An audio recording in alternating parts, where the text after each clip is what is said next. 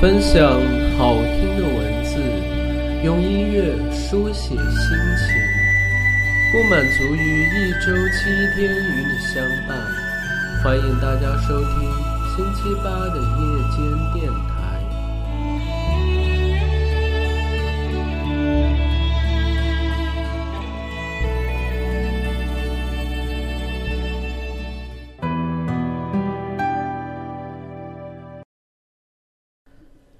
亲爱的听众朋友们，大家今天玩的开心吗？欢迎收听荔枝 FM 四三零九八五星期八的夜间电台。今天我上线以后听了一下自己早期录制的节目，我必须承认当时的录音设备都不好，有一些不大不小的遗憾在里面，所以。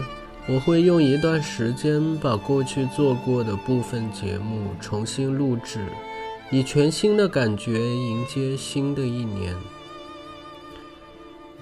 接下来我要念的这篇文章是来自我一个好朋友，他还没有取名字，暂且就叫他魏明吧。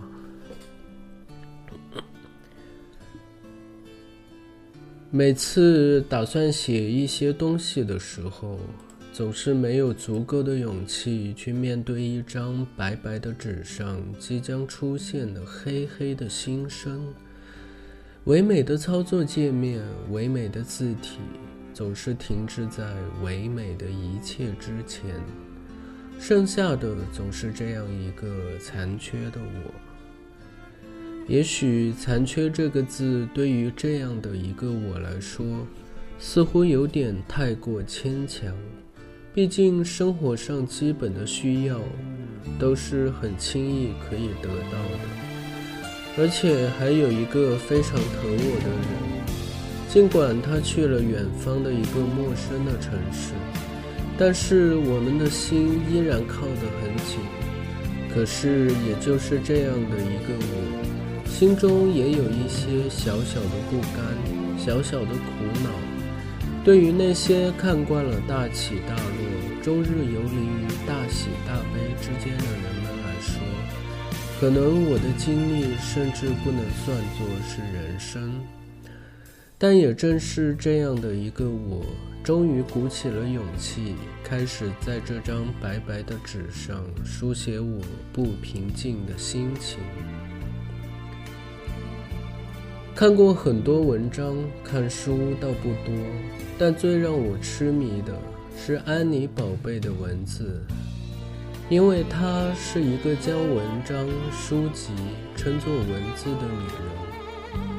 也许你可以假设这样的一个环境：吵闹的都市，人流、车流不断从你身边穿梭往返。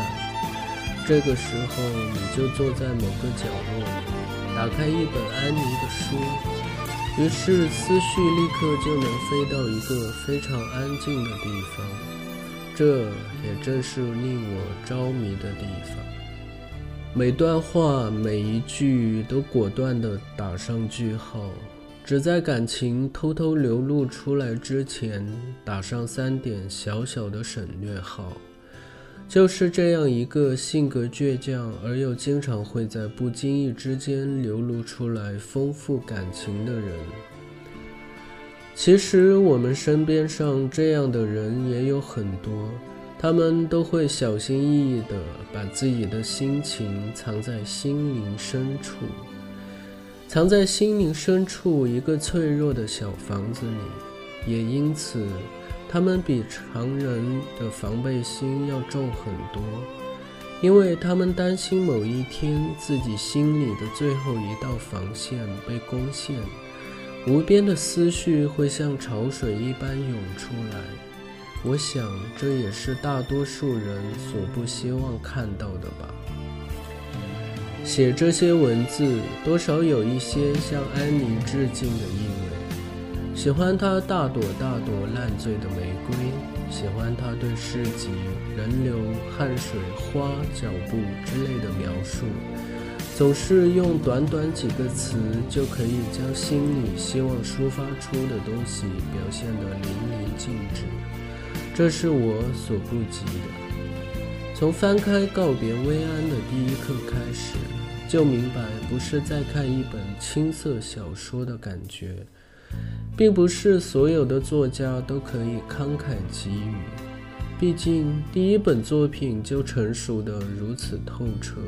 冷静的如此脱俗，让人觉得有些不可思议。但就是这样，安妮一步一步走到今天。与其说看她的一本书是看她的文字的话，不如说是看他一步一步走到今天却一直未变的心情，永远那么平静，仿佛第三个人在看自己与这个世界上其他的种种交流一样。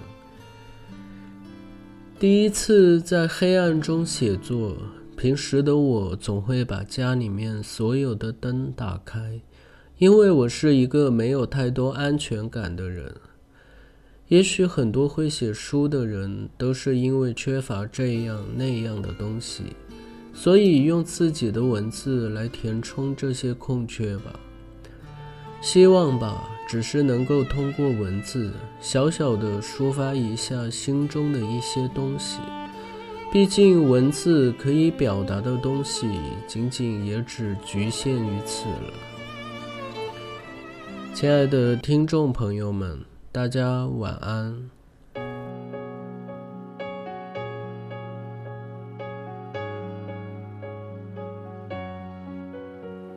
时间一转眼就过去了三年，一切在我心里开得好皎洁。现在倒计时也不剩几天，脚边的纸片来不及去捡，仿佛是快要冲破压力的茧。离校后大家又各自熬夜。早上的黑眼圈，课上的小困倦，一天一天又一天，我只想要拉住流年，好好的说声再见。遗憾、感谢都回不去昨天，我只想铭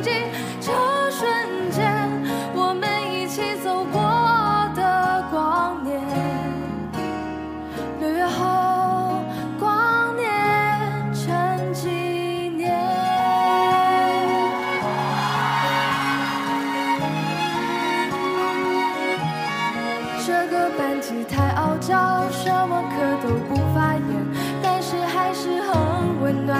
同学之间的寒暄，带着课本抄作业，考试上的看一眼。现在想起来，会不会觉得很？